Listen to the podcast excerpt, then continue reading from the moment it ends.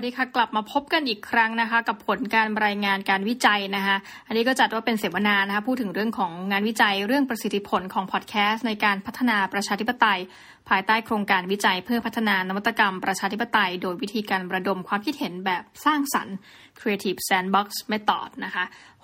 63089 นี่มีรหัสด้วยนะคะ เอาละ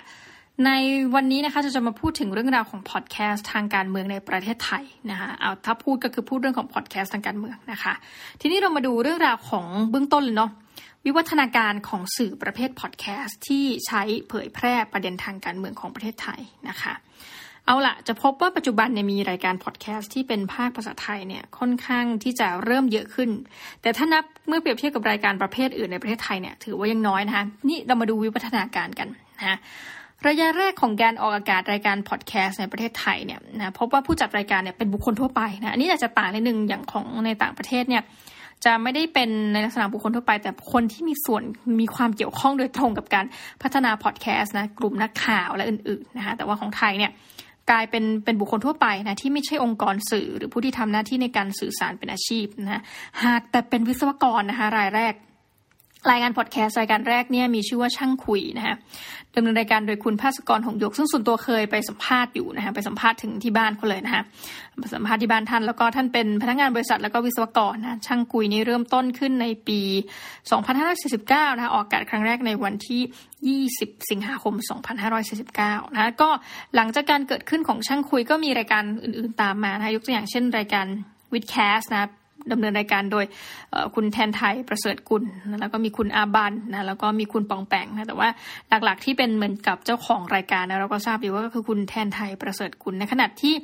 ท่านทำนะคะวิดแคสตัวนี้ตอนนั้นเป็นนักศึกษาในระดับปริญญาเอกนะคะแล้วก็เป็นพอดแคสต์ที่มองว่าเป็นการสื่อสารทางวิทยาศาสตร์ ภาคภาษาไทยนะเป็นรายการแรกนะคะก็ออกอากาศครั้งแรกนู่นเลยในปี 2555 นะคะ แล้วก็ การจัดรายการของช่างคุยเลยวิดแคสเนี่ยอย่างหนึ่งที่เราสังเกตก็คือว่า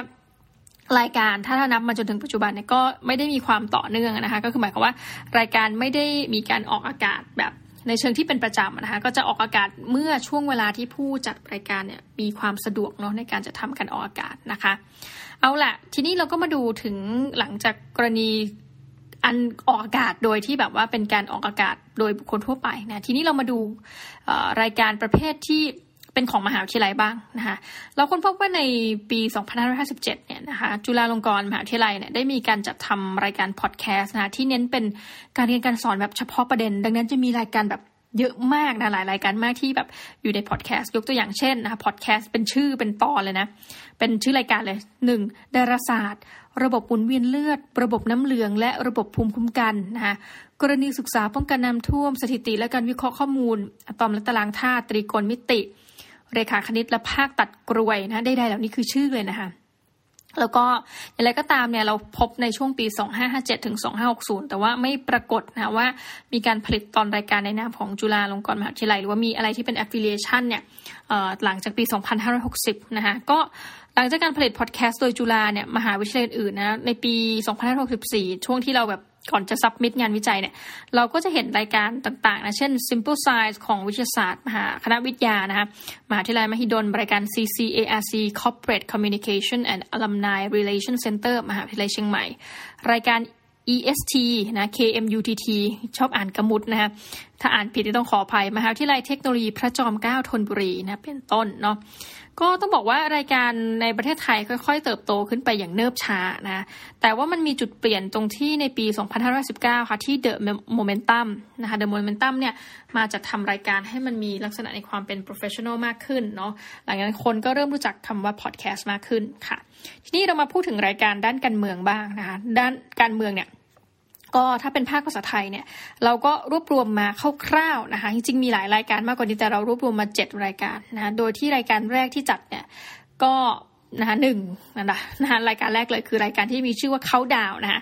ของ Infinity Podcast นี่เองนะคะวันที่ 28 มีนาคม 2561 นั่นคือวันแรกในการออกอากาศนะแต่ว่าก็ไม่ต่อเนื่องนะคะแล้วก็ไม่ได้มีการจัดมานานพอสมควรแล้วนะคะรายการที่2นะลำดับที่ 2 ก็คือรายการ Good Monday โดยคุณทักษิณชินวัตรนะคะออกอากาศ ปี 2562 เหมือนกันนะ 14 มกราคมนะ2562 รายการถัดไปคือ The Power Game นะ โดย The Standard สรกลอดุลยานนท์ร่วมกับ Content Creator จาก The Standard ออกอากาศเมื่อวันที่ 6 กุมภาพันธ์ 2562 นะคะ ถัดมาก็จะเป็นรายการ The Topic Podcast นะคะโดย The Topic นำโดยคุณวินยูวงสุรวัตรออกอากาศครั้งแรก 15 พฤศจิกายน 2562 นะคะลำดับที่ 5 นะคะ Interregnum ซึ่งเป็นชื่อตอนแรกเลยนะ ของ Future Forward Podcast วงเล็บภายหลังนะ เปลี่ยนชื่อเป็น The Progressive Podcast นะคะ แล้วก็คนที่จัดรายการในช่วงแรกคือคุณปิยบุตรแสงกนกกุลนะคะ ในวันที่ 30 พฤศจิกายน 2562 นะ แล้วก็ลำดับที่ 6 นะคะ หลังจากนั้นมาก็ติดติดกันเลยนะคะ จากเดือนพฤศจิกานะคะสิ้นเดือนก็มาต้นเดือนธันวาคม รายการ Democracy X Innovation สำนักนวัตกรรมเพื่อประชาธิปไตยสถาบันพระปกเกล้าร่วมกับ Infinity Podcast นะ โดยคุณขวัญข้าวคงเดชา คุณภูริพัฒน์เครือนพรัตน์แล้วก็คุณสิบพลอักษีนะคะ ประมาณ 3 ท่านที่เป็นผู้ดำเนินรายการหลักนะแล้วก็ล่าสุดนะคะ รายการที่ 7 What uh, What happened to the fifth tiger นะคะเป็นรายการพักเพื่อไทย คือจริงแล้วเราก็จะเห็นจะมีสส ท่านอื่นๆนะคะมาจัดรายการแต่ว่าที่เรารวบรวมมาเบื้องต้นนะก็พรรคเพื่อไทยนำโดยคุณนิชกรศรีเพชรดีนะเป็นผู้ดำเนินรายการออกอากาศ ครั้งแรกเมื่อวันที่ 5 กุมภาพันธ์ 2564นะก็ถือว่า ยังมีรายการอื่นๆอีกเยอะนะคะที่เราไม่ได้พูดถึงอ่ายกตัวอย่างเช่นนะคะก็มีรายการของคุณสุทธิชัยยุนนะก็จะมี part หนึ่งเป็นเรื่องของการเมืองเช่นการสุทธิชัยพอดแคสต์รายการดีวันวันเวิลด์รายการฟังหูไว้หูนะโดยคู่หูพอดแคสต์รายการในเครืออื่นๆนะคะสนธิทอล์กนะคะลิมสนธิลิ้มทองกุลนะก็จัดรายการพอดแคสต์ที่เกี่ยวข้องกับประเด็นทางการเมืองเช่นกันนะคะ โอเค ทีนี้เรามาดูถึงประเด็นทางด้านกฎหมายที่เกี่ยวข้องกับสื่อในประเทศไทยนะปรากฏว่าจริงกฎหมายมีหลายข้อที่เกี่ยวข้องนะคะแล้วก็ถ้าพูดถึงเรื่องของความผิดเนี่ยกลายเป็นว่านี่ข้อเป็นข้อแตกต่าง ระหว่างไทยอังกฤษอเมริกานะคะหรือไทยสหราชอาณาจักรอเมริกา คือว่าของไทยเนี่ยเราพูดถึงเรื่องของกฎหมายนะคะมีประเด็นความผิดหมิ่นประมาทนะ ตกลงไปอยู่ในประมวลกฎหมายทางกฎหมายอาญา แต่ว่าเป็นกฎหมายที่สามารถที่จะยินยอมได้นะคะเอาเราจะยกตัวอย่างกฎหมายนิดหน่อยนะะที่เกี่ยวข้องหนึ่งมาตรา 326 นะเกี่ยวข้องกับการใส่ความผู้อื่นต่อบุคคลที่ 3 โดยการใส่ความนั้น น่าจะทำให้บุคคลอื่นนั้น เสียชื่อเสียงถูกดูหมิ่นหรือถูกเกลียดชังผู้กระทำความผิดหมิ่นประมาทนะคะมีโทษจำคุกหรือว่าทั้งจำทั้งปรับนะคะ มาตรา 327 เกี่ยวกับการใส่ความผู้เสียชีวิตนะคะก็โดนเช่นกันนะคะแล้วก็มาตรา 328 ความผิดฐานมินประมาทโดยการโฆษณาเอกสาร ภาพวาด ภาพระบายสีภาพยนตร์นะภาพหรือตัวอักษรที่ทำให้ปรากฏไม่ว่าด้วยวิธีใด ๆนะคะตืดๆนะคะมีโทษจำคุก นะคือเราจะกระทำโดยการบันทึกภาพอักษรกระทำโดยการกระจายเสียงการกระจายภาพนี่ผิดทั้งนั้นนะโดยการเป่าประกาศก็ผิดนะคือนอกจากหมวด 3 ที่ว่าเนี่ยมันยังมีเรื่องของมาตราอื่นๆอีกนะคะก็คือความผิดอาญาที่เกี่ยวข้องกับสื่อมวลชนที่เกี่ยวข้องได้นะคะก็คือมาตรา1นึเกี่ยวกับการหมิ่นประมาทดูหมิ่นนะแสดงความอาฆาตมาปร้าย ต่อพระมหากษัตริย์ พระราชินีราชทายาทหรือผู้สำเร็จราชการแทนพระองค์มีโทษตั้งแต่การจำคุกนะคะสามถึงสิบห้าปี มาตราหนึ่งสามสามนะคะ อาจจะเป็นการเกี่ยวข้องกับการหมิ่นประมาทดูหมิ่น หรือแสดงความอาฆาตมาปลายประมุขรัฐต่างประเทศ มีโทษจำคุกตั้งแต่1นถึงเปี หรือปรับ 20,000 บาทถึง 4 0 0 0 0 0บาท หรือทั้งจำทั้งปรับนะแล้วก็มาตราที่134นะคะเกี่ยวข้องกับการหมิ่นประมาทดูหมิ่น หรือแสดงความอาฆาตมาปลายผู้แทนรัฐต่างประเทศนะคะก็มีโทษจำคุกโทษปรับหรือว่าทั้งจำทั้งปรับนะคะ เช่นกันนะคะ ทีนี้ประเด็นก็คือว่าดังนั้นเราจะมีข้อที่ถ้าทำสื่อนะคะจะต้องพึงระวังตั้งแต่ประเด็นทางกฎหมายอาญานะคะ แล้วก็จะมีในส่วนของมาตราที่อยู่ใน1นึ1 3 3 แล้วก็ 134 นะคะ นอกจากนี้นะคะนอกจากนี้ยังมีอีกนะคะนั่นก็คือเรื่องราวของอมาตรา อันนี้เป็นมาตราฐานการกระทำความผิดเกี่ยวกับคอมพิวเตอร์นะคะฉบับที่2วงเล็บ นะคะแล้วก็ในปีพุทธศักราช2560นะคะ2560อ่าเราจะยกตัวอย่างนะประเด็นที่อาจจะโดนกันด้วยด้วยความที่หลากหลายนิดนึงนะคะก็คือมาตรา 14 นะคะอะมาเลยมีการกระทำต่อไปนี้นะคะมีโทษจำคุกหรือปรับนะหรือว่าทั้งจำและปรับนะคะ หนึ่งมาตราสิบสี่นะ วงเล็บหนึ่งโดยทุจริตหรือโดยหลอกลวงนำเข้าสู่ระบบคอมพิวเตอร์นะคะซึ่งข้อมูลคอมพิวเตอร์ที่บิดเบือนหรือปลอมนะคะไม่ว่าทั้งหมดหรือบางส่วนนะคะก็มีสิบสี่วงเล็บหนึ่งนะคะสิบสี่วงเล็บสองนะคะก็จะมีหลายมาตราเช่นกันนะที่คุณจะต้องระวังนะคะ เอาละ ก็จะเป็นข้อมูลที่รวบรวมมาจากไอรอแล้วก็หลาย ๆ อันนะคะอันหลายอันก็ดูมาจากทางประมวลกฎหมายเองนะคะ ทีนี้เรามาดูเรื่องราวของบทบาทดีกว่านะบทบาทสื่อมวลชนในการเผยแพร่ข้อมูลทางการเมืองผ่านสื่อประเภทพอดแคสต์รายการที่เราเลือกเก็บนะคะก็คือรายการ The Power Game นะก็ตอนแรกว่าเอ๊ะ The Power Game เนี่ย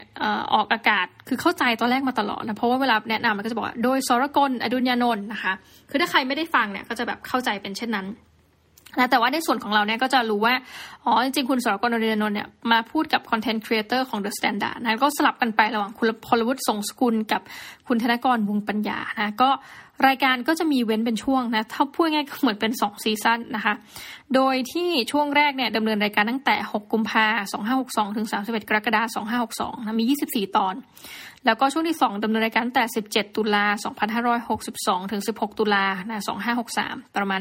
ปีหนึ่งนะคะ ตอนที่ 25 ถึง 75 แล้วก็เว้นไปหลังจากนั้น ดังนั้นการเก็บข้อมูลเป็นการเก็บข้อมูลย้อนหลังนะคะ รายการเฉลี่ยออกเนี่ยประมาณ 40 ถึง 45 นาทีนะคะ ก็จะใช้ชื่อที่แบบบางอันก็ชื่อไม่ได้เกี่ยวข้องกับเนื้อหามากอะยกตัวอย่างเช่นพาว 75 คือตัวย่อเขานะพาว แต่พาวเกมพาว 73 ชื่อตอนนะคะตัวแทนแห่งดวงจันทร์จะลงทันจันโอชา อันนี้คือพูดถึงเรื่องราวของมีหลากหลายอันนะคะ ก็พูดถึงวิเคราะห์สถานการณ์ม็อบนะคะม็อบคือเตรียมตัวจะเป็นวันที่ 14 ตุลานะคะ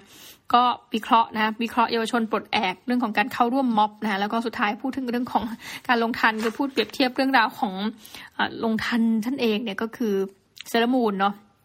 หลายคนบอกว่าเกิดไม่ทันนะคะเอาละ ก็จะมีคำที่ใช้อย่างไม่เป็นทางการ ยกตัวอย่างเช่น ในในตอนนี้มีใช้คำว่า ก็เข็ดเข็ดเหมือนกันนะคะคือคุณสกลเนี่ยจะเอาเหมือนกับความรู้นะคะทางด้านการเป็นสื่อมวลชนเนี่ยมาเล่าให้ฟัง แล้วก็เป็นเกรดที่เป็นเรื่องเล็กเรื่องน้อยนะะเรื่องจริงๆอาจจะไม่ใช่เรื่องลับ แต่ด้วยความที่คนอยู่ในวงการสื่อ มันเกิดอะไรขึ้นเมื่อสิปีที่แล้วมันเกิดอะไรขึ้นเมื่อยี่สิบปีที่แล้วที่ทำมาแล้วเจออะไรบ้างนะก็เอามาบอกเล่าเก้าสิบให้ฟังนะคะ ยกตัวอย่างอีกตอนนะคะพาวเจ็ดสิบสี่สี่สิบเจ็ดปีสิบสี่ตุลานะคะ มาณมานีชี้ชะตาการเมืองไทยนะก็จะเห็นได้ว่าบางอันเนี่ยอาจจะไม่ได้มีความเกี่ยวข้องใดๆนะกับมาณมานีในนี้เขาจะพูดถึงตำแหน่งเรื่องของรัฐมนตรีการคลังนะเหตุใดถึงใช้เวลาถึงเดือนเสร็จกว่าจะมีคนมาทำคนไม่อยากจะเป็นรัฐมนตรีกันแล้วหรอนะคะนี่ก็จะเป็นเป็นตอนนี้นะคะ คือเราก็จะเห็นได้ว่าบางบางตอนเนี่ยเขาก็จะมีการเอาเพลง นะเอาเพลงมาเปิดนะยกตัวอย่างเช่นอตอนพาว75นะคะแสงดาวบนดินจับ10เกิดแสนนะคะก็เป็นตอนปิดพอดีนะก็มีการเปิดเพลง Do You Hear the People Sing คือใครฟังตอนนี้ได้ฟังหลายเพลงเลย มีเพลงดอกไม้จะบานนะเพลงหนักแผ่นดิน เพลงประเทศกูมีนะก็ไม่ได้ฟังทั้งเพลงนะฟังบางส่วน แล้วก็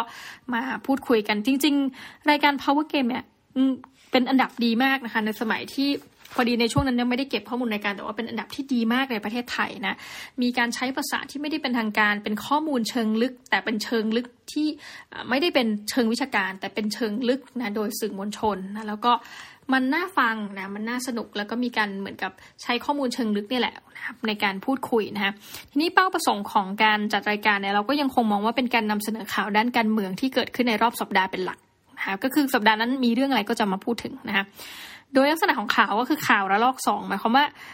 การออกอากาศเรื่องข่าวผ่านพอดแคสต์เนี่ยมันมันทำความเร็วสู้กับทีวีอะไรเงี้ยไม่ได้หรอกนะแต่ว่ารายการก็จะพอมันเป็นข่าวอีกขยักหนึ่งก็จะเป็นการวิเคราะห์นะวิเคราะห์ตามหลังมานะคะโดยผู้ฟังรายการตรงนี้ก็เป็นอะไรที่น่าสนใจนะคะว่าเออตอนที่เราเก็บข้อมูลเนี่ยมันจะมีข้อมูลบางอันเนี่ยไม่ครบนะแต่ว่าเราก็ดูยอดการโหลด จากพอดบีนนะเพราะว่าเขาใช้พอดบีนเป็นโฮสต์ด้วยนะคะปรากฏว่าพอดูในพอดบีนเนี่ยมีการดาวน์โหลดจำนวนทั้งสิ้นนะคะ75 ตอนเนี่ยเกือบ 1.5 ล้านครั้งนะเกือบ 1.5 ล้านครั้ง เฉลี่ยที่การเข้าฟังนะคะก็ราวถ้ากลมๆนะ20,000ครั้งต่อตอนรายการนะยอดดาวน์โหลดสูงสุด 3 อันดับแรกนะคะได้แก่ตอนแรกนะคะทักษิณสมคิดจักวิทย์เป็นศัตรู การเมืองไทยแบบอยู่ข้างหลัง แต่อย่าบังมิด มีผู้เข้าฟังจำนวนถึง 48,434 ครั้งนะคะ รองลงมาเป็นพาว 12 สิ้นสุดณจุดเริ่มต้นฝากควันการเมืองไทย มีผู้เข้าฟังจำนวน 36,244 ครั้งนะคะแล้วก็ ขยักที่ 3 นะคะ พาว75 แสงดาวบนดิน จับ 10 เกิดแสน มีผู้เข้าฟังจำนวน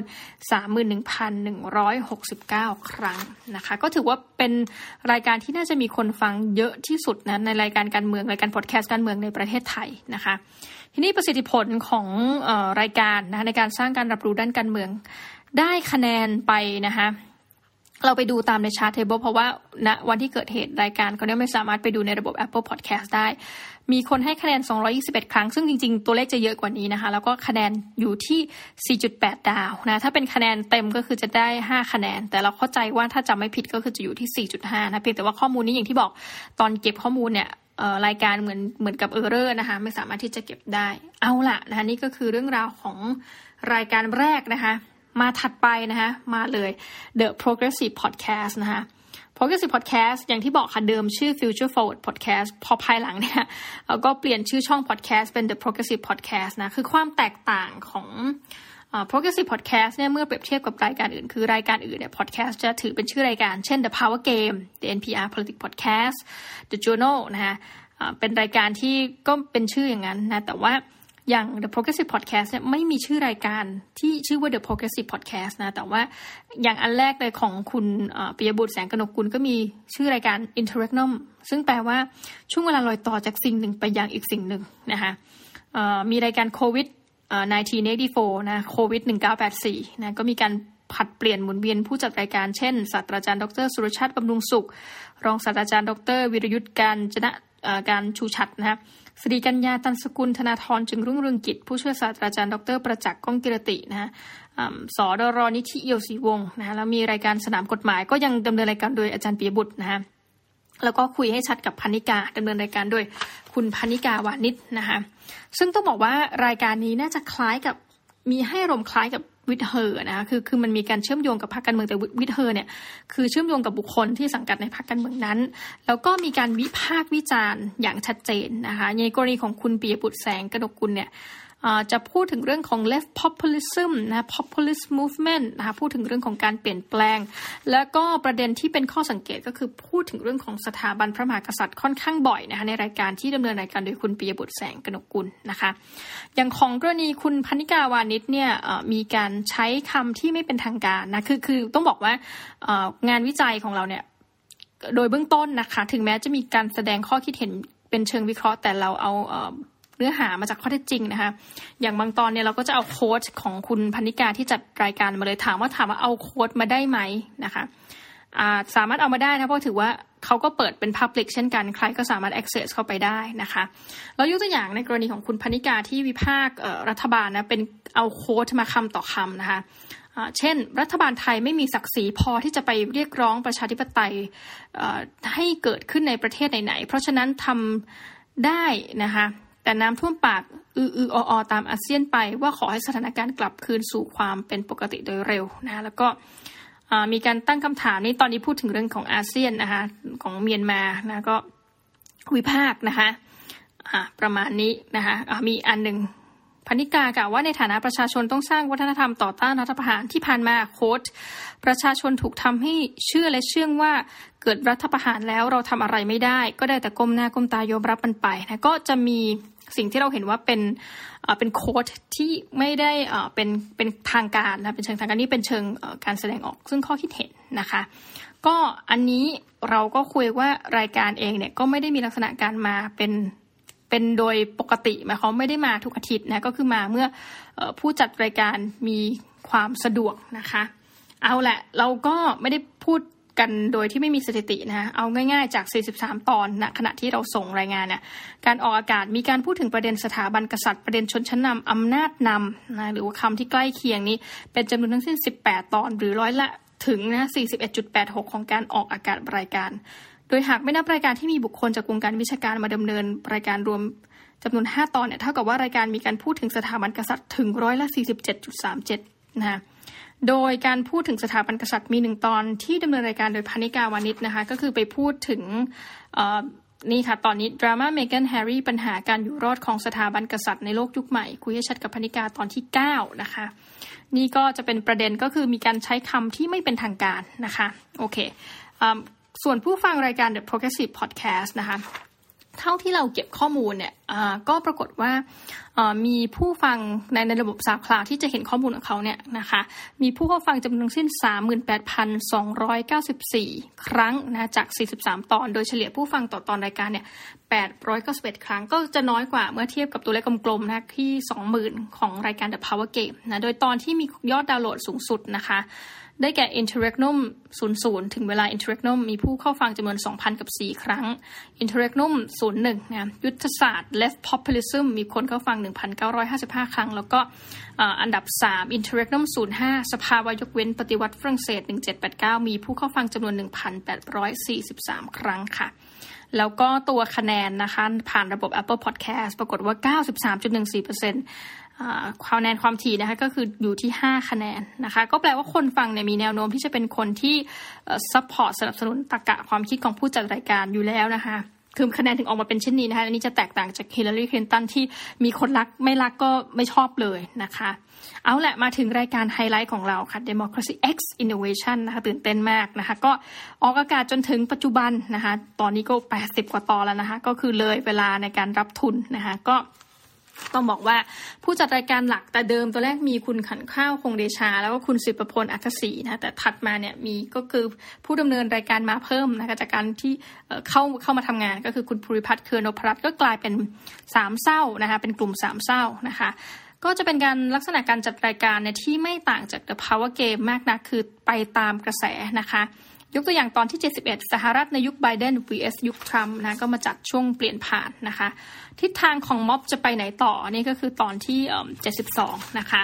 ตอนที่ 73 ไปดู Netflix ที่ห้องคอนเซนต์ปิดตาธิปไตยนะคะ ตอนที่ 74 ศิลปะไม่เป็นนายใครนะก็เกิดเหตุที่คณะวิจิตรศิลป์มหาวิทยาลัยเชียงใหม่นะคะ ก็ต้องบอกว่า democracy x innovation อย่างที่หลาย ๆ ท่านถ้าเป็นแฟนรายการนะก็ถือเป็นรายการหนึ่งนะคะในช่องสื่อของช่อง Infinity Podcast นะแล้วก็ เป็นหนึ่งในสองรายการการเมืองที่ดำเนินการเผยแพร่ผ่านช่องนะแล้วบอก Infinity Podcast เนี่ยมีรายการคือรายการเขาดาวนะแต่ว่ารายการเขาดาวเนี่ยไม่ได้ดำเนินรายการมาตั้งแต่ 22 กุมภาพันธ์นู้นนะคะ 2563 นะคะ Democracy X Innovation ก็เป็นรายการพอดแคสต์ประเภทการเมืองรายการเดียวนะที่ดำเนินรายการมาจนถึงปัจจุบันนะคะทีนี้ลักษณะการใช้ภาษาก็เป็นการใช้ภาษาที่กึ่งทางการนะเช่น ในส่วนของความเป็นทางการเนี่ยผู้ดำเนินรายการก็จะมีการเปิดปิดรายการทางการมากมีการแนะนำตัวเองเป็นทางการนะแนะนำตัวเองแนะนำองค์กรนะคะแล้วก็ใช้ภาษาที่สุภาพนะคะจาก 74 ตอนไม่ปรากฏว่ามีการขึ้นสัญลักษณ์ explicit นะเนื่องจากตำแหน่งของผู้ดำเนินรายการก็คือนักวิชาการนะคะดังนั้นการจัดรายการเนี่ยผู้ดำเนินรายการมักนะคะมักจะมีการอ้างอิงงานวิจัยของนักวิชาการทั้งในและต่างประเทศ แต่ในส่วนของความไม่เป็นทางการก็มีเหมือนกันนะคือผู้ดำเนินรายการจะมีการคุยเล่นกันนะระหว่างช่วงดำเนินรายการเพื่อให้บรรยากาศค่อนข้างที่จะผ่อนคลายเป็นกันเองนะคะแล้วก็นอกจากการจัด รายการภาคภาษาไทยเนี่ยผู้ดำเนินรายการยังคงจัดรายการภาคภาษาอังกฤษ เพื่อขยายขอบเขตการเข้าถึงรายการพอดแคสต์ไปยังผู้ฟังนะที่ใช้ภาษาอังกฤษในการสื่อสาร คือมันก็เป็นการเพิ่มเติมเข้ามาจากภาคภาษาไทยนะก็ภาคภาษาอังกฤษจะมาเดือนละครั้งนะจะมาในช่วงของเราๆต้นเดือนนะคะ ถ้าเกิดก็สะดวกในการมีเวลาทำนะทีนี้เรามาดูเนื้อหานะเนื้อหาก็จะเน้นอย่างที่บอกค่ะ สถานการณ์บ้านเมืองในปัจจุบันนะแต่ว่าไม่ได้มีเฉพาะเรื่องไทยนะนอกจากนั้นที่เราค้นพบก็คือมีเรื่องของการเมืองในอเมริกาเมียนมานิวซีแลนด์จีนชิลี ไปนู่นเลยนะคะเบลารุสนะแล้วก็มาจนถึงกระทั่งฮ่องกงนะคะผู้ดำเนินรายการเองเนี่ยมีอายุเฉลี่ยน้อยกว่า 30 ปีนะดังนั้นจะมีสิ่งหนึ่งที่น่าสนใจคือเอาเรื่องราวของ Twitter เนี่ยมาหรือว่าอะไรที่เป็นสิ่งสำคัญที่มันเกิดขึ้นนะเกิดขึ้นมีคนรีทวีตเยอะมีคนพูดถึงเยอะใน Twitter เนี่ยจะเอามาเป็น topic ในการพูดคุยเป็นตอนของรายการด้วยนะคะทีนี้เรามาพูดถึงเรื่องราวของผู้ฟังกันบ้างนะผู้ฟังรายการ ทั้งทั้งสองช่องทางเลยนะคะ Democracy X Innovation แล้วก็ SoundCloud ณตอนที่เรารวบรวมเนี่ยมีคนฟังเฉพาะรายการนี้อย่างเดียวนะคะ แสนกว่าครั้งแล้วนะคะ รายการที่ได้รับความนิยมสูงสุด 3 อันดับแรกนะคะผ่านแพลตฟอร์ม Anchor นะคะ แล้วก็ประเภทคือเราจะมีการวางไว้ในหลายหลายอย่างนะคะแต่ว่าขอสถิตินะคะรายการที่มีคนเข้าฟังมากสุดอันดับที่1นนะคะ Democracy X Innovation ตอนที่ 12นะคะน่าสนใจว่าทำไมอตอนนี้มีชื่องานบอลประเพณีนะคะกราดยิงโคราช บิ๊กแดงออสการ์นะมีผู้เข้าฟังจำนวน 2,000 กับ 73 ครั้งด้วยกันนะคะ Democracy X Innovation ตอนที่ 1 มาเป็นอันดับ 2 What is Democracy และ Democracy X Innovation ตอนที่ 13 นะเท่ากัน คือพักกล้าไม่ซ้ายไม่ขวานะคะแล้วก็อนาคตใหม่และแคมเปญคานยุบพักมีคนฟังจำนวน 2,000 กับ 31 ครั้งนะ Democracy X Innovation 17 รัฐบาลไทยกับการจัดการวิกฤตโควิดนะคะ19นะคะมีผู้เข้าฟังจำนวน 2,000 กับ 20 ครั้งนะคะ ในลักษณะเช่นนี้เอาละนะคะทีนี้เราก็มาดูสถิตินะผู้ฟังก็ มีการฟังมาจาก Apple Podcast เยอะนะคะ แล้วก็ช่วงวัยผู้ฟังรายการ Democracy Innovation ปรากฏว่า วัยที่มีคนฟังมากสุดเนี่ยสามอันดับแรก อันดับที่หนึ่งนะคะ ก็ 23ถึง27 ปี 35เปอร์เซ็นต์นะตามด้วยช่วงอายุ 28ถึง34 31เปอร์เซ็นต์แล้วก็ 18ถึง22 ปีเนี่ยจำนวน 12เปอร์เซ็นต์นะคะ ในส่วนของการเข้าฟังรายการผ่านช่องรวมนะคือคือเมื่อเทียบกันเนี่ยมันจะมีช่องแยกกับช่องรวมนะปรากฏว่าต่างกันนะเพราะว่าช่องรวม Infinity Podcast เนี่ยจะอายุเฉลี่ยเยอะกว่าคือ 28ถึง34 ปีนะนี่ก็เป็นปรากฏการณ์ที่น่าสนใจว่า น่าจะดังนั้นเราก็อนุมานว่าน่าจะเป็นการฟัง เพราะว่านะฟังตามอายุผู้จัดรายการหรือเปล่านะเช่นรายการที่มีผู้จัดรายการอายุน้อยนะก็คนฟังก็จะอายุน้อยนะคะ ส่วนเพศสภาพนะคะของผู้ฟังรายการพอดแคสต์นะคะสถิติบอกว่าผู้ฟังเป็นเพศชายสูงสุดถึง 59%นะในขณะที่รายการในช่องของ Infinity Podcast เนี่ยกลายว่าผู้หญิงฟังช่องรายการมากกว่าในอัตรา 45%ของผู้ฟังทั้งหมดนะคะ ทีนี้คะแนนของเราอาอาจจะมีคนให้คะแนน ในความถี่ไม่ได้เยอะมากนะคะ ก็มี 10 ครั้งใน Apple Podcast นะ10 ครั้งร้อยละร้อยเลยนะคะ ให้คะแนนเต็ม 5 คะแนนนะคะ ทีนี้อะเรื่องราวของ Democracy X Innovation ก็ผ่านไปอย่างรวดเร็วนะเรามาปิดสรุปที่สำรวจผู้ฟังรายการพอดแคสต์ในประเทศไทยกันหน่อยดีกว่านะคะปรากฏว่าเราก็มีการเก็บข้อมูลนะคะจากกลุ่มพอดแคสต์และ podcaster นะคะจำนวนสมาชิก 100 คนนะกลุ่มก่อตั้งในวันที่ 20 เมษายน 2560 นะคะ เอาละมาดูซิว่าเขาบอกว่าตั้งแต่ต้นจนถึงช่วงส่งงานเนี่ยนะคะ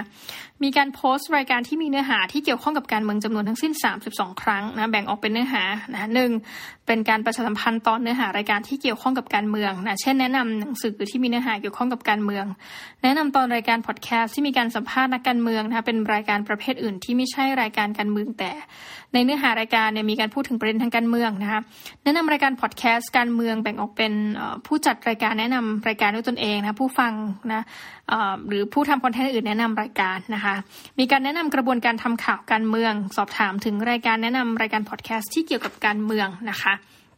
ทีนี้เราก็ไปสำรวจนะคะก็มีการสำรวจผ่านกลุ่ม Facebook Podcast and Podcaster Thailand แล้วก็กลุ่มของมหาวิทยาลัยแห่งหนึ่งนะคะ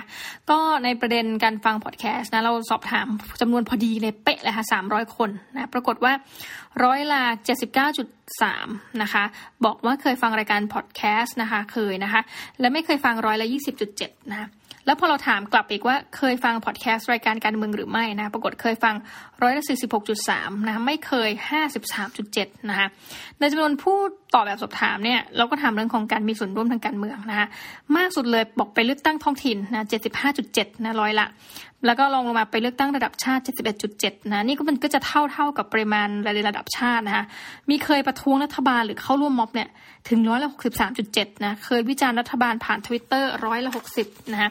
วิจารณ์รัฐบาลผ่าน Facebook ร้อยละ54 บริจาคเงินให้กับพรรคการเมืองร้อยละ9นะคะต่ำสุดคือเป็นสมาชิกพรรคการเมืองแต่มีนะคะร้อยละ2 สิ่งที่น่าสนใจก็คือว่า เมื่อสอบถามนะ ให้ให้ผู้ทำแบบสอบถามวัดผลว่า คิดว่าตัวเองมีส่วนร่วมทางการเมืองในระดับใดนะวัดผลคือมากที่สุดมากปานกลางน้อยแล้วที่สุดก็ได้ผลว่าคนส่วนมากเนี่ย บอกว่าตัวเองเนี่ย มีส่วนร่วมทางการเมืองระดับปานกลาง ลงลงมาคือมากนะปานกลางนี่ 43.33 มากนี่ร้อยละ 38 นะคะ แล้วก็ถามว่าคิดว่าการฟังข่าวการเมืองเนี่ยมีผลต่อการกระตุ้นให้มีส่วนร่วมทางการเมืองมากหรือน้อยอตอบส่วนใหญ่ตอบว่ามากนะคะ เช่นเดียวกับการว่าคิดว่าการฟังพอดแคสต์รายการการเมืองมีผลต่อการกระตุ้นให้มีส่วนร่วมทางการเมืองมากหรือน้อย ก็ตอบ จำนวนมากนะคะก็ตอบว่ามากเช่นกันนะแล้วก็อีกคำถามก็บอกว่า การฟังรายการพอดแคสต์การเมืองมีส่งเสริมให้มีความรู้ความเข้าใจในประชาธิปไตยมากขึ้นเห็นด้วยหรือไม่นะคะข้อนี้ก็ส่วนใหญ่เหมือนกันนะคะ46.75 คือมากที่กลุ่มที่มากที่สุดตอบว่ามากนะคะ ตอบมากทั้งนั้นเลยนะคะแล้วก็คำถามข้อสุดท้าย คิดว่าการฟังรายการพอดแคสต์ด้านการเมืองช่วยให้มีความรู้ความเข้าใจในประชาธิปไตยมากขึ้นเห็นด้วยหรือไม่ ก็ตอบ มากเช่นเดียวกันนะคะ ก็ง่าย ๆ ก็คือว่ารายการพอดแคสต์ของภาคภาษาไทยเนี่ยก็ถือว่าได้รับความนิยมในประเทศไทยนะจนติดอันดับรายการพอดแคสต์ในประเทศไทยนะแล้วก็วิวัฒนาการเราจะเห็นได้ว่ารายการพอดแคสต์เนี่ยจะเพิ่มมากขึ้นเรื่อยๆนะเพิ่มมากขึ้นเรื่อยๆ แล้วก็จะกลายเป็นเหมือนกับหนึ่งในรายการที่ติดท็อปนะตลอดนะทีนี้บทสรุปจริง ๆ ก็เราก็จะสรุปมาจากทั้งหมดนะคะ อย่างที่บอกว่าความแตกต่างที่เราเห็นก็คือเรื่องของ ภาวะทางกฎหมายนะที่ทำให้ตัวพอดแคสต์เองจริงๆ มันมีสภาพความฟรีของมันนะเพราะมันเป็นการตรวจสอบได้ยากนะคะแต่ว่ากฎหมายไทยเนี่ยยังคงเข้มงวดนะคะเมื่อเทียบกับสหราชอาณาจักรและก็สหรัฐอเมริกา เพราะว่าทำเป็นกฎหมายอาญาเนาะในเชิงที่เราจะโดนได้ก็คือพวกหมิ่นประมาทแล้วก็ใดๆนะคะสุดท้ายงานชิ้นนี้จะปิดในประเด็นที่เราพูดถึงว่าเอ้ยมันมีปรากฏการณ์หนึ่งเกิดขึ้นมานะซึ่งตัวนี้ก็จะถามกลับไปที่ทุกท่านนะก็คือ disrupt ใน disrupt นะจาก podcast สู่ clubhouse นะคะ ว่าสุดท้ายแล้วจริงๆ Clubhouse จะสามารถมา disrupt podcast ได้หรือไม่นะส่วนตัวก็รู้สึกว่าโอ้นะคะก็ยังไม่สามารถที่จะ completely นะเพราะคนส่วนหนึ่งก็ยังเลือกที่จะฟัง podcast อยู่ดีนะมันไม่ได้หายไปนะก็ข้อเสียหนึ่งของ Clubhouse เองประการหนึ่งก็คือว่าส่วนตัวใช้แล้วรู้สึกเหนื่อยใช้รู้สึกเหนื่อยรู้สึกว่าต้องติดตาม แล้วก็ยังไม่สามารถที่จะเซฟไฟล์เอาไว้ได้นะครับไปแล้วจบ แต่เราก็เชื่อว่าในอนาคตก็จะมีการเปลี่ยนไปนะคะก็เอาไว้ว่าจบ ประมาณนี้นะคะสำหรับรายงานการวิจัยนะคะประสิทธิผลของพอดแคสต์ในการพัฒนาประชาธิปไตยในรูปแบบของการจัดนะเสวนาต่อพับลิกนะต่อสาธารณชนนะสำหรับวันนี้ก็จะขอปิดรายงานเพียงเท่านี้นะคะแล้วเราก็จะกลับมาพบกันใหม่นะกับรายการในเครือ Infinity Podcast รายการอื่นสำหรับวันนี้ขอลาไปก่อนนะคะ สวัสดีค่ะ